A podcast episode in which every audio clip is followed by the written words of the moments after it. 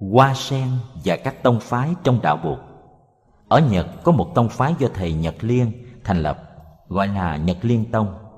Tông phái này lấy kinh Pháp Hoa làm căn bản cho tư tưởng và sự thực hành. Đây là một tông phái nặng về thực hành và phương pháp thực hành của họ là thay vì niệm buộc họ niệm Pháp. Ta biết rằng trong đạo buộc có rất nhiều phương pháp tu học. Phương pháp niệm có công năng thoa dịu những đau khổ, những nhọc nhằn, những vọng tưởng của mình.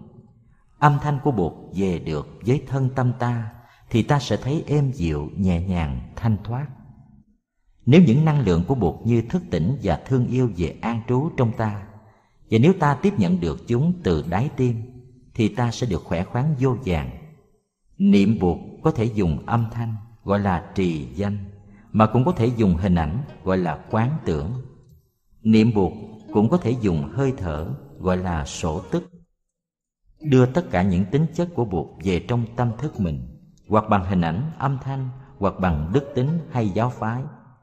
Tuy vậy, phái Nhật Liên Tông không chủ trương niệm Bụt mà lại chủ trương niệm Pháp. Tại vì Pháp niệm là một trong nhiều phương pháp Anusati. Pháp của họ niệm là Pháp Hoa và câu niệm của tông phái Nhật Liên là Nam Mô Diệu Pháp Liên Hoa Kinh. Như ta đã biết, Kinh Pháp Hoa đã đạt đến một địa vị rất lớn trong kho tàng kinh điển đạo Phật và thường được xem là vua của các kinh. Cho nên niệm kinh này là niệm tất cả các kinh.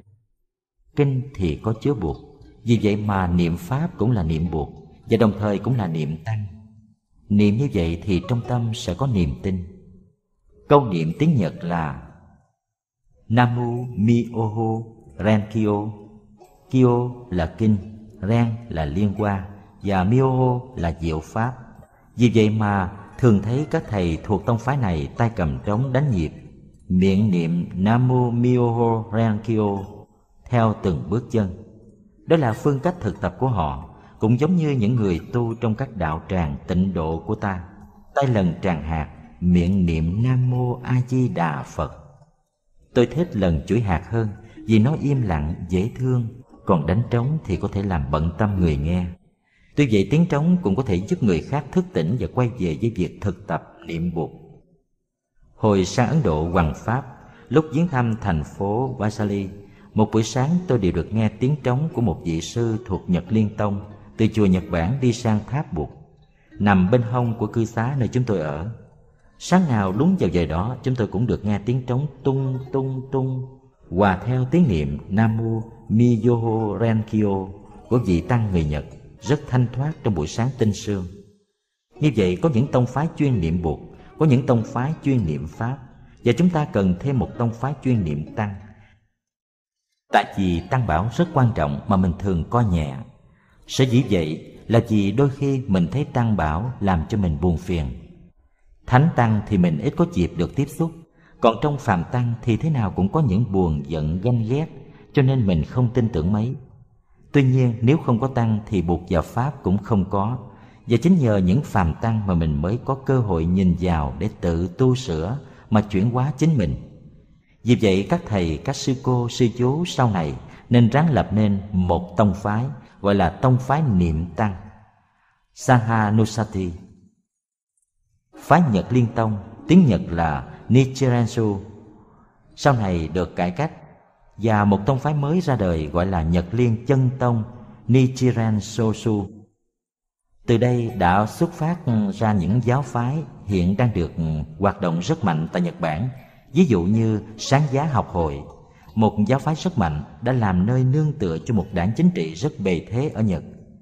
Một tông phái lớn mạnh khác đã từng mời tôi sang giảng diễn là tông phái lập chính giải chính. Họ có đại biểu trong quốc hội Đời hậu Lê, miền Bắc Việt Nam có một tông phái gọi là Liên Tông do một vị trong hoàng phái là Lân Giác Đại Sĩ thành lập. Tục truyền rằng lúc đào đất để làm hồ và xây nhà, đại sĩ tìm thấy một cọng sen ở trong đất. Ngài nghĩ rằng đây là ý của Bụt. Pháp và Tăng muốn mình lập một ngôi chùa ở đây, cho nên đã cho xây chùa và thành lập một thiền phái để tu học, gọi là Liên Tông.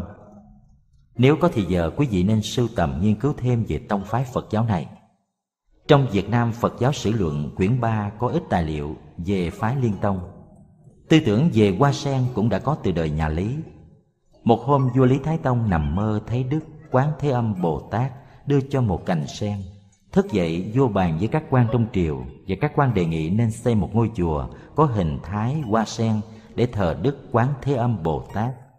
Vì vậy năm 1049, vua đã cho xây chùa Diên Hữu, tức là chùa một cột ngày nay. Hoa sen trắng tượng trưng cho bản tâm thanh tịnh, cho cái Phật tánh mà ai cũng có trong người của mình. Vì vậy cho nên thông điệp chính của Kinh Pháp Hoa là tất cả mọi người đều có hạt giống giác ngộ, hạt giống buộc trong lòng. Nhất thiết chúng sanh giai hữu Phật tánh. Ai cũng có thể trở nên một vị toàn giác, một vị buộc. Tư tưởng này tiềm tàng trong các kinh Nguyên Thủy và các kinh Đại Thừa xuất hiện trước đó. Mãi cho đến khi kinh Pháp Hoa ra đời, thì tư tưởng đó mới thật sự biểu hiện một cách tuyệt đối. Đạo buộc đại thừa chống bán diệt thần thánh hóa buộc thích ca. Ta nên biết rằng khi buộc nhập diệt rồi thì có một niềm thương tiếc rất lớn lao phát sinh trong giáo đoàn. Ai cũng thấy có một khoảng trống rất lớn. Điều này cũng đã xảy ra trong lịch sử của kitô giáo khi chúa mất đi sự thương tiếc và quý trọng chúa cũng đã trở nên rất lớn lao. Đối với đạo Bụt, chính nhờ sự nhập diệt mà nhiều vị đệ tử của ngài mới thấy được giá trị của bụt thích ca. Sự thương tiếc quý trọng đó đã được biểu hiện trên mọi hình thức. Hình thức đầu tiên là phải lập tháp để thờ. Hình thức thứ hai là thần thánh hóa bụt trang sức cho bụt bằng những phép thần thông những khả năng mà người thường không thể đạt được như vậy, do sự thương tiếc, quý trọng, yêu mến mà người ta đã đem những phép tắc thần thông phủ trùm lên con người của bụt và từ một con người, bụt biến thành một siêu nhân, một superman khi dòng hào quang phủ nhiều quá lên người, thì Bụt mất đi cái tính cách người của Bụt. Cho nên giữa Bụt và chúng ta có một sự xa cách. Đó là một điểm tuy tích cực, nhưng cũng là tiêu cực.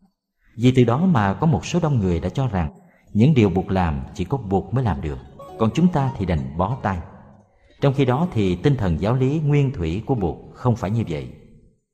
Khi cái quan niệm về buộc đã đạt tới độ cho buộc là một siêu nhân thì tự nhiên trong giáo hội phát sinh ra niềm tin rằng buộc là một người rất đặc biệt, không phải là người thường. Chúng ta là học trò của Ngài thì không thể nào thực hiện được những gì buộc đã thực hiện. Khi mình nói tôi không thể nào thành buộc được hay tôi không cần phải thành buộc vì tôi hiện cũng đang có nhiều hạnh phúc, thì khi đó mình là những người có mặc cảm tự ti và chống đối lại tinh thần nguyên thủy của Bụt. Đây là thái độ mà Phật giáo Đại Thừa công phá kịch liệt. Vì người ta đưa bụt lên cao quá, vẽ ra nhiều hào quang chói sáng quá quanh bụt, làm cho bụt mất hết bản chất con người của ngài. Khi viết cuốn đường xưa mây trắng, tôi đã cố gắng tháo gỡ những hào quang đó để đưa bụt về như một con người gần gũi chúng ta để chúng ta có thể thấy được bụt là một người anh một người thầy một người bạn một người cha trong Kitô giáo ta cũng thấy những hiện tượng tương tự khi Đức Kitô còn sống có lẽ người ta đã không quý trọng ngài bằng lúc ngài đã qua đời Lúc đó mười mấy đệ tử của Ngài và những người đã được gần gũi Chúa mới giật mình. Bây giờ họ mới nhận thức được rằng những giây phút mình được gần Chúa, được ngồi ăn cơm với Chúa là những giây phút rất quý báu. Những tiếc thương đó làm cho niềm tin, làm cho năng lượng ở trong những đệ tử của Chúa trở nên rất lớn lao. Hồi đó Kitô giáo chưa có giáo hội, chỉ mới có những người mang tư tưởng mình là người theo Chúa Kitô thôi. Nhưng vì những tiếc thương đó mà người ta muốn thành lập một truyền thống Hồi đó Kitô giáo bị cấm đoán vì chính quyền không nhìn nhận Chúa và cũng không cho phép nhóm người có cảm tình với Chúa hoạt động. Họ bị xem là nhóm gây xáo trộn trong xã hội. Chúng ta biết rằng Bụt là một nhà cách mạng. Bụt đã công kết chế độ giai cấp và sự kỳ thị phụ nữ, chống đối tới cùng những tư tưởng của bà La Môn giáo. Nhưng Bụt đã may mắn hơn Chúa Kitô, Ngài không bị đóng đinh. Các đệ tử của Chúa và những gì đã được gặp Chúa, đã được nghe Chúa nói chuyện cùng nhau thành lập một giáo hội tư, nghĩa là không chính thức. Họ tổ chức hội họp với nhau, ôn lại những lời Chúa Kitô đã nói và thực tập theo lời Chúa Kitô dạy. Họ dùng hình tượng của con cá như một dấu hiệu bí mật để tụ họp. Trong Thánh Kinh có đoạn nói rằng: "Này các vị, đừng đánh cá nữa, hãy đi theo tôi để đánh cá người." Nghĩa là để giúp người trở về với chân lý, tung ra một màn lưới cứu người. Vì vậy mà hình tượng của con cá rất quan trọng ở trong đạo Kitô. Khi đi dọc bờ biển trong vùng, thỉnh thoảng người ta thấy được hình dáng một con cá vẽ rất đơn sơ. Nếu đi theo những hình vẽ trên bãi cát hay trên mỏm đá, chúng ta có thể tới nơi hội họp bí mật của những đệ tử đầu tiên của Chúa. Cũng trong cái tâm trạng thương tiếc và kính phục đó, những đệ tử đầu tiên của Chúa đã khoác lên người của Chúa những dòng hào quang rất lớn. Họ cũng làm giống hệt như bên đạo Bụt, cho rằng tuy Bụt đã mất rồi, nhưng Ngài vẫn còn sống hoài với chúng ta. Chúa Kitô cũng vậy. Chúa tuy đã bị giết rồi, nhưng Chúa đã sống lại và Chúa bất tử. Tuy nhiên, hai tôn giáo rất khác nhau. Bên đạo Bụt có quan niệm Pháp thân thường tại, còn bên đạo Chúa có quan niệm Chúa vĩnh cửu. Chúa thường hằng ở trên đời. The Living Christ. Ai cũng muốn buộc của mình, Chúa của mình vừa vĩnh viễn vừa có hào quang. Vì vậy cho nên tôn giáo thường được thiết lập trên sự thương tiếc, mến chuộng và sự thần thánh hóa vị giáo chủ của mình. Bên đạo Bụt có khuyết điểm là cái mặc cảm rằng mình không bao giờ có thể làm được như Bụt và mình không cần làm như buộc mà cũng được sung sướng chán. Bên Kitô giáo cũng có một khuyết điểm, đó là họ đã coi cái chết của Chúa quan trọng hơn cái sống của Chúa. Trong sự thực tập của những người Kitô, họ không quý trọng và đem áp dụng lời dạy của Chúa nhiều bằng việc nghĩ đến chuyện sau khi chết mình sẽ đi về đâu. Nghĩa là họ lo chuyện tương lai nhiều hơn là chuyện hiện tại. Và đa số giáo điều của giáo hội được thiết lập quanh cái chết của Chúa. Khi sinh tiền, Chúa đã dạy rất nhiều điều, từ bài giảng trên núi cho đến những bài giảng ở đồng bằng, giảng bằng lời nói, bằng hành động của chính Chúa. Đó là tinh hoa của đạo Kitô, cũng như những điều buộc đã dạy trong kinh và đời sống của buộc là tinh hoa của đạo buộc. Phật tử cũng có nhiều người đi tìm cái tinh hoa của đạo buộc ở chỗ khác. Ví dụ như họ đi tìm hạnh phúc tương lai ở một cõi như cõi cực lạc. Thay vì học lời dạy của buộc, học cách hành xử, cách sống của buộc để mình có thể sống cuộc sống hiện tại, thì họ tin ở một cõi và một vị buộc siêu xuất thế gian nhiều hơn. Họ ưa đi theo một vị buộc có hào quang, một vị buộc vĩnh viễn. Bên đạo Kitô cũng có hiện tượng tương tự. Hiện nay trong giới thần học có một khuynh hướng gọi là secular Christianity, chủ trương trở về học giáo lý của Đức Kitô dạy trong kinh điển và sống như Đức Kitô đã sống, hơn là đi tìm một sự giải thoát ở mai hậu, ở trong một nước thiên đường. Các hiện tượng tương tự cũng đã xảy ra trong lĩnh vực đạo buộc. Trong giáo hội Phật giáo cũng như trong Kitô giáo, có những giáo điều mới không phải là căn bản, nhưng người ta cho là căn bản. Ví dụ như tin rằng Chúa đã sống dậy, tin rằng Đức Mẹ Maria là một trinh nữ, vân vân. Nếu không tin vào những điều đó thì không được chính thức làm học trò của Chúa. Tôi không nghĩ những điều đó là căn bản của đạo Kitô. Điều căn bản là phương thức sống mà Chúa đã dạy ở trong kinh điển, không chỉ dạy bằng lời nói mà còn bằng cách sống của Chúa. Nghiên cứu truyền thống của hai tôn giáo, ta thấy có hai khuynh hướng tương tự như nhau, có ưu điểm nhưng cũng có khuyết điểm. Vì vậy khi học cơ đốc giáo, người Phật tử mới thấy được sự hình thành của cơ đốc giáo cũng tương tự như tiến trình của Phật giáo. Ngược lại khi người con Chúa nghiên cứu về Phật giáo thì họ cũng thấy được những khuynh hướng tương đồng giữa hai tôn giáo lớn này. Hãy nắm tay nhau. Đối với Việt Nam, tôi thấy đất nước mình sẽ có một cơ hội lớn lao hơn nếu những Phật tử và các con chiên của Chúa có thể đến gần với nhau được. Tại vì trong toàn thể của hai tôn giáo lớn này đang có một sự chia cách, một sự hiểu lầm trầm trọng Sở dĩ vậy là vì có những người Kitô giáo rất ghét đạo Phật, nhất là những người nghĩ rằng đạo Phật đã làm sụp đổ một chế độ, một thời đại mà họ cho là thời đại hoàng kim của cơ đốc giáo ở Việt Nam, tức là chế độ của Tổng thống Ngô Đình Diệm hồi đó. Cho nên họ không thể tha thứ được cho Phật giáo. Ngược lại, có những Phật tử cứ nghĩ rằng vì sự truyền bá của đạo cơ đốc mà đất nước mình đã rơi vào tay của ngoại bang và người cơ đốc giáo không chịu đi theo con đường của dân tộc mà chỉ nương tựa nhiều vào ngoại quốc cho nên họ khó chấp nhận người cơ đốc giáo vào trong cộng đồng của dân tộc. Nếu chúng ta không làm gì để hóa giải những sự hiểu lầm đó, thì đất nước của chúng ta sẽ còn rối loạn dài dài. Trong những bài đã viết hay đã nói, tôi đã nhiều lần diễn bài cái tâm tư này. Tôi đã nói rằng có nhiều linh mục và nhiều nhà tư tưởng cơ đốc giáo muốn dân tộc hóa nền đạo lý Kitô. Ở Quế chúng ta thấy có nhiều nhà thờ xây cất theo kiểu truyền thống có mái cong cũng có nhiều linh mục muốn đốt hương và lễ lại trong những thánh lễ. Đó là những ý muốn dân tộc hóa hình thái sinh hoạt của cộng đồng Kitô giáo. Đó là những điều mà chúng ta rất quan nghênh. Nếu những người con Chúa đứng trong hàng ngũ dân tộc và làm cho Kitô giáo ở Việt Nam trở thành một yếu tố của nền văn hóa dân tộc, cùng đi theo một hướng, cùng đoàn kết với tất cả những thành phần khác của dân tộc, thì tại sao ta lại không chấp nhận họ như là những người anh em trong nhà? Ta phải giáo dục Phật tử về những điều này. Ngược lại, những con chiên của Chúa cũng phải biết rằng trong đạo buộc có nhiều người rất cởi mở, sẵn sàng đưa vòng tay ra để chấp nhận mình. Lịch sử đã chứng minh rằng trong đoàn thể Kitô giáo cũng như trong Phật giáo đã có những sai lạc, những dụng về. Chúng ta phải cho nhau một cơ hội để tự thấy được cái lầm lỗi của mình. Có như vậy thì người anh em mới nhận ra được nhau. Hồi tôi đến Chicago để hướng dẫn khóa tu tại một tu viện công giáo. Các mẹ bề trên cũng có đến tham dự khóa tu này. Hôm đó có một thiếu nữ đã tu học khá lâu và sắp được dọn mình để mang áo nữ tu sĩ. Sau năm ngày tu học, cô thiếu nữ thấy quá thích đạo buộc nên đã tới hỏi tôi rằng Thưa thầy, bây giờ con xin làm ni cô có được không ạ? À?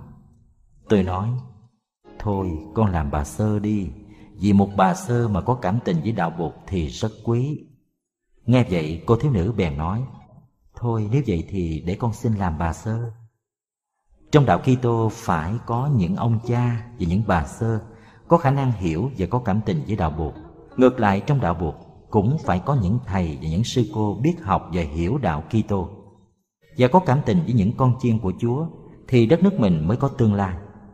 Chúng ta cần những người có bồ đề tâm như vậy thì hai đoàn thể tôn giáo mới có thể tới gần nhau được và nhờ đó mà đất nước ta mới có thể khá lên. Ngày xưa lúc mới thành lập trường thanh niên phụng sự xã hội, tôi đã thấy được điều đó.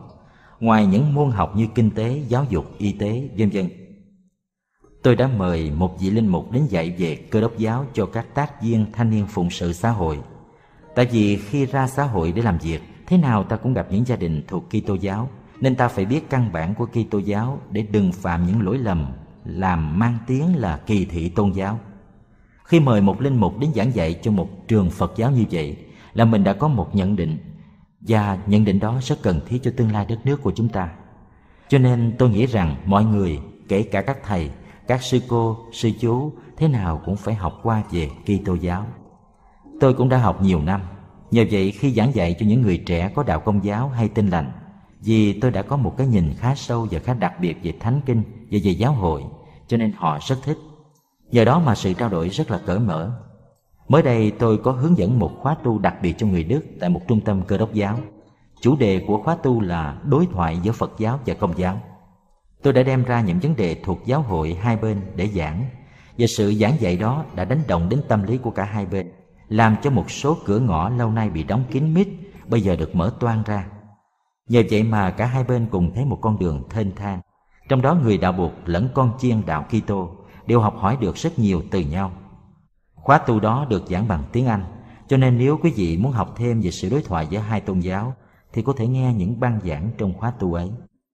Tư tưởng căn bản thứ hai của Kinh Pháp Hoa là tư tưởng Phật thân thường trú.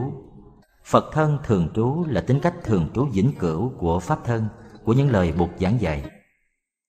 Trước khi nhập diệt, Bụt có nói rằng các thầy các cô đừng buồn, chỉ có nhục thể của tôi, my physical body, sẽ bị tan hoại thôi. Còn Pháp thân của tôi, my teaching body, sẽ còn ở lại hoài với quý vị. Bởi vậy cho nên Pháp thân mới đúng là thân buộc còn nhục thân thì chưa đích thực là Phật thân. Thành ra tư tưởng căn bản thứ hai của Kinh Pháp Hoa là tính cách vĩnh cửu, thường hằng của Pháp thân. Tuy nhiên tư tưởng này không phải chỉ đặc biệt có ở Kinh Pháp Hoa, mà ta cũng tìm thấy ở những kinh khác. Vì vậy mà cái tư tưởng thứ nhất đã nói ở trên, mọi chúng sanh đều có khả năng tính thành Phật, mới đích thực là tư tưởng căn bản và đặc thù của Kinh Pháp Hoa. Sự phân định các phẩm trong Kinh Pháp Hoa Người xưa phân kinh Pháp Hoa ra làm hai phần. Phần đầu gồm 14 phẩm gọi là tích môn. Phần thứ hai gọi là bản môn. Phần tích môn nói về những gì đã xảy ra trong thời Bụt Thích Ca còn tại thế. Một đức buộc của lịch sử nhìn qua con mắt thông tục của con người, tức là con mắt của người trần mắt thịt. Họ thấy buộc có sinh ra, có lớn lên, có tu học, có hoàng pháp, có thọ ký cho một số người thành Bụt sau này trong đó có anh chàng rất khó tính đề bà đạt đa, và có nhập diệt phần thứ hai là phần bản môn mở ra cho thấy Bụt trên một bệnh viện khác, vượt thời gian và không gian Bụt của thực thể Bụt của Pháp thân, tương đương với The Living Christ trong Kitô giáo. Có người nghĩ rằng nếu Bụt còn ở tại đời này thì Bụt sẽ chứng minh rằng sau này tôi sẽ thành Bụt. Bụt có thể thọ ký cho tôi, nhưng nếu Bụt nhập diệt rồi thì ai có khả năng làm điều đó cho tôi? Các ngài Xá Lợi Phất, Mục Kiền Liên đều đã được thọ ký. Còn tôi sanh ra hơn 2.500 năm về sau thì ai chứng nhận được cho tôi? Vì vậy mà kinh phải khai mở bản môn Nghĩa là phải chỉ cho ta thấy rằng Bụt Thích Ca vẫn còn ngồi đó Và Ngài nói với mình rằng Con ơi, con cũng có thể thành Bụt được như tất cả mọi người Nghĩa là mình không cần phải trở về 2.500 năm trước mới được nghe Bụt Thích Ca nói câu đó. Ngồi đây và mình chỉ cần lắng lòng là mình nghe được câu nói đó của Bụt. Như vậy trong phần bản môn của Kinh, Chúng ta không thấy Bụt trong khung thời gian và không gian nữa, Mà thấy Bụt vượt thoát thời gian và không gian. Tuy vậy, đó là những cái thấy của người xưa. Đọc kinh, chúng ta có thể thấy khác. Vì vậy, tôi muốn quý vị tự đọc kinh Pháp Hoa trước khi nghe giảng. Bản kinh Pháp Hoa mà quý vị sẽ đọc là do Thầy Thích Trí Tịnh dịch từ nguyên bản chữ Hán của Thầy Cơ Ma La Thập Khi đọc trước như vậy, mình có thể có những khám phá độc lập và tự do của mình Không bị nô lệ vào cái thấy hoặc sự giải thích của các vị tổ sư. Trong khóa học này tôi sẽ không giảng từng đoạn kinh Pháp Hoa như nhiều người khác đã làm mà chỉ đi vào từng phẩm, tóm lược nghĩa chính của từng phẩm, khai triển và diễn dịch những điều căn bản trong mỗi phẩm để quý vị có được một cái thấy tuy khái quát nhưng rõ ràng về ý kinh. Riêng phẩm Quán Thế Âm Bồ Tát, tức là phẩm Phổ Môn, phẩm thứ 25, vì là phẩm được nhiều người tụng đọc nhất trong toàn bộ kinh Pháp Hoa, nên tôi sẽ giảng với nhiều chi tiết hơn. Thêm vào đó, trong khóa an cư kiết đông năm nay, tôi cũng sẽ đưa ra một số đề nghị để đóng góp cho sự toàn bích của đóa hoa đẹp nhất trong vườn kinh điển Đại Thừa này. Những chìa khóa cần có trước khi tụng đọc kinh Pháp Hoa. Tôi xin trao cho quý vị hai chìa khóa để khi đi vào tham viếng Pháp Hoa, quý vị có thể tự mình thấy được cái diệu Pháp để hành trì kinh một cách có lợi lạc. Chìa khóa số một Nhận diện tích môn và bản môn. Như đã nói ở trên, tổng quát Kinh có thể được chia ra làm hai phần. Một phần có dính líu nhiều đến đức buộc của lịch sử gọi là tích môn. Phần thứ hai nói về kinh lý muôn đời Về giáo pháp vượt khỏi thời gian và không gian. Trình bày cái bản chất của Pháp gọi là bản môn. Chìa khóa để giúp quý vị khi đọc Pháp Hoa Có thể nhận ra cảnh giới mình đang tiếp xúc là Trong kinh Pháp Hoa Khi nào mắt của mọi người nhìn xuống đất Nhìn vào cây cối, vào đồi núi, vào nhau thì lúc đó ta biết mọi người đang ở trong thế giới sinh diệt tích môn khi tầm mắt mọi người nhìn lên không trung, thì lúc đó mình bắt đầu đi vào thế giới vô sinh, vô diệt của bản môn. Chỉ cần nhớ như vậy thì khi đọc kinh pháp hoa, ta sẽ không thấy bị ngỡ ngàng phân vân. Ví dụ, khi thấy hội pháp hoa diễn ra trên núi thứu mọi người ngồi trên mặt đất, ta biết nó đã xảy ra trong thế giới tích môn. Nhưng khi thính chúng nhìn lên tháp đa bảo ở trên không thì mình biết rằng kinh đang trình bày những hiện tượng thuộc về bản môn. Nhận ra được thế giới mà kinh đang diễn bày ta sẽ không phân vân ngỡ ngàng với ngôn từ trong kinh, đặc biệt là trong bản môn. Vì trong đó mọi pháp đều vượt thoát thời gian và không gian, cho nên ta thấy kinh thường nói đến những con số rất lớn như vô lượng, vô biên, a tăng, kỳ kiếp. Tất cả những ngôn từ đó đều dùng để diễn bày cái ý niệm về thời gian vô tận và không gian vô biên ở trong pháp giới bản môn, không giống như trong thế giới tích môn, tức là cõi ta bà. Ví dụ như trong phẩm thứ 16 Như Lai Thọ Lượng, đoạn thứ hai, Bụt nói, Ví như năm trăm nghìn muôn ức na do tha a tăng kỳ cõi tam thiên đại thiên, Giả sử có người nghiền làm di trần Qua phương đông, cách năm trăm nghìn muôn ức na do tha a tăng kỳ cõi nước bèn rơi một bụi trần, đi qua phía đông như thế cho đến hết di trần đó. Và ở đoạn ba buộc nói tiếp, các thế giới đó, hoặc dính di trần, hoặc chẳng dính, đều nghiền cả làm di trần. Cứ một di trần là một kiếp. Từ ta thành phật nhẫn lại đến nay, lại lâu hơn số đó, trăm nghìn muôn ức na do tha a tăng kỳ kiếp đây chỉ là một phương tiện để diễn bày cái ý niệm về thọ lượng của như lai trong cái không gian vô biên và thời gian vô tận ở trong pháp giới bản môn. Tương tự như vậy, trong phẩm thứ 15 phẩm tùng địa dũng xuất, khi hàng triệu vị bồ tát thân đẹp như vàng rồng từ dưới đất trồi lên, an trú trong hư không và dùng những âm thanh rất di diệu để ca ngợi buộc, và sự ca ngợi đó kéo dài đến 50 tỷ kiếp thì đây cũng là một cách để diễn đạt về bản chất của thời gian ở trong bản môn. Một giây phút chứa đựng cả ngàn đời và thiên thu cũng chỉ là một giây phút. Chìa khóa số 2 lãnh ý buông lời. Tất cả những tư tưởng, uyên áo và đặc thù của kinh pháp hoa đều được trình bày bằng các bức tranh có tính cách thực tiễn. Ngôn ngữ hội họa và điêu khắc của đạo Bụt đã được tận dụng để diễn bày ý kinh. Người sử dụng những hình ảnh này để nói lên những ý tưởng thâm diệu trong đạo Bụt phải là một thi sĩ rất lớn.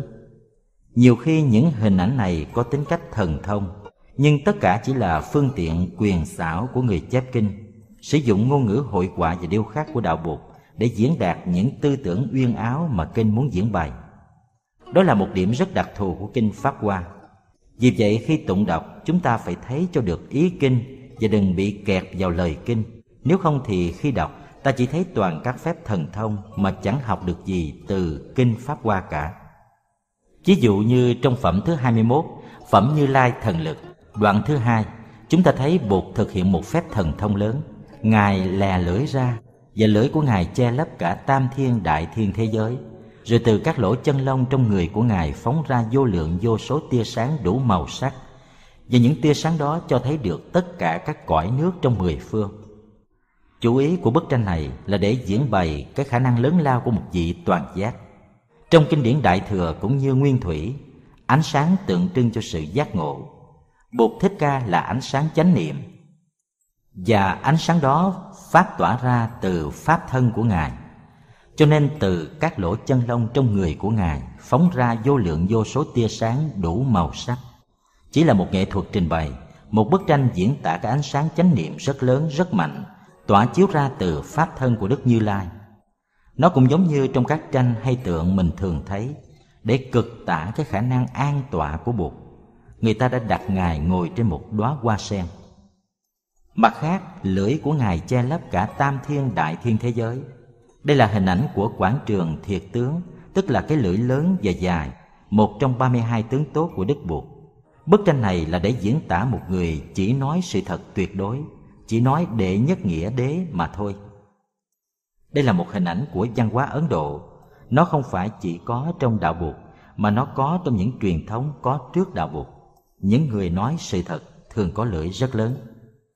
Trong những bài pháp thoại kế tiếp, tôi sẽ diễn bày ý chính của từng phẩm hầu giúp quý vị dễ dàng hiểu thấu ý kinh trong khi tụng đọc mà hành trì pháp qua một cách có lợi lạc hơn kinh pháp hoa đang được oai thần hỗ trợ truyền trì của bồ tát phổ hiền, bồ tát dược dương cùng vô số chư vị bồ tát trong cõi ta bà. Đó là ý nghĩa của các phẩm thứ 28 phổ hiền bồ tát, phẩm thứ 23 dược dương bồ tát và phẩm thứ 15 tùng địa dũng xuất vì vậy cho nên khi tụng đọc và hành trì Pháp Hoa đúng theo chánh Pháp thì không thể nào ta lại không tạo được vô lượng phước duyên. Muốn tụng đọc và hành trì Pháp Hoa đúng theo chánh Pháp, trước tiên ta phải hiểu kinh Pháp Hoa.